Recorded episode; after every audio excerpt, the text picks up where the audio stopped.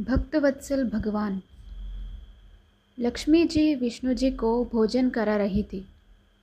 विष्णु जी ने पहला ग्रास मुंह में लेने से पहले ही हाथ रोक लिया और उठकर चले गए।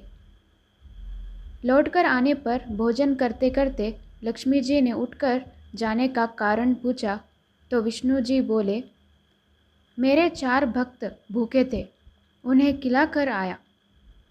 लक्ष्मी जी ने परीक्षा लेने के लिए दूसरे दिन एक छोटी डिबिया में 5 चींटियों को बंद किया और विष्णु जी को भोजन परोसा। प्रभु ने भोजन किया तो लक्ष्मी जी बोली, आज आपके 5 भक्त भूखे हैं और आपने भोजन पा लिया।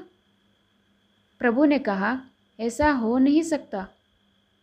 तो लक्ष्मी जी ने तुरंत डिबिया खोली और अचरज से हक्की बक्की हो गई, क्योंकि हर चींटी के मुंह में चावल के कण थे।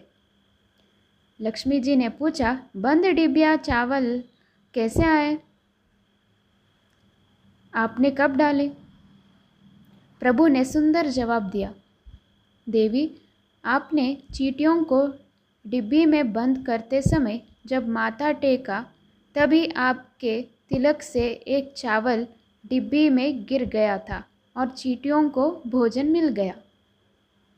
पालनहार सबका ध्यान रखते हैं, आवश्यकता विश्वास की है। जय जय श्री राधे।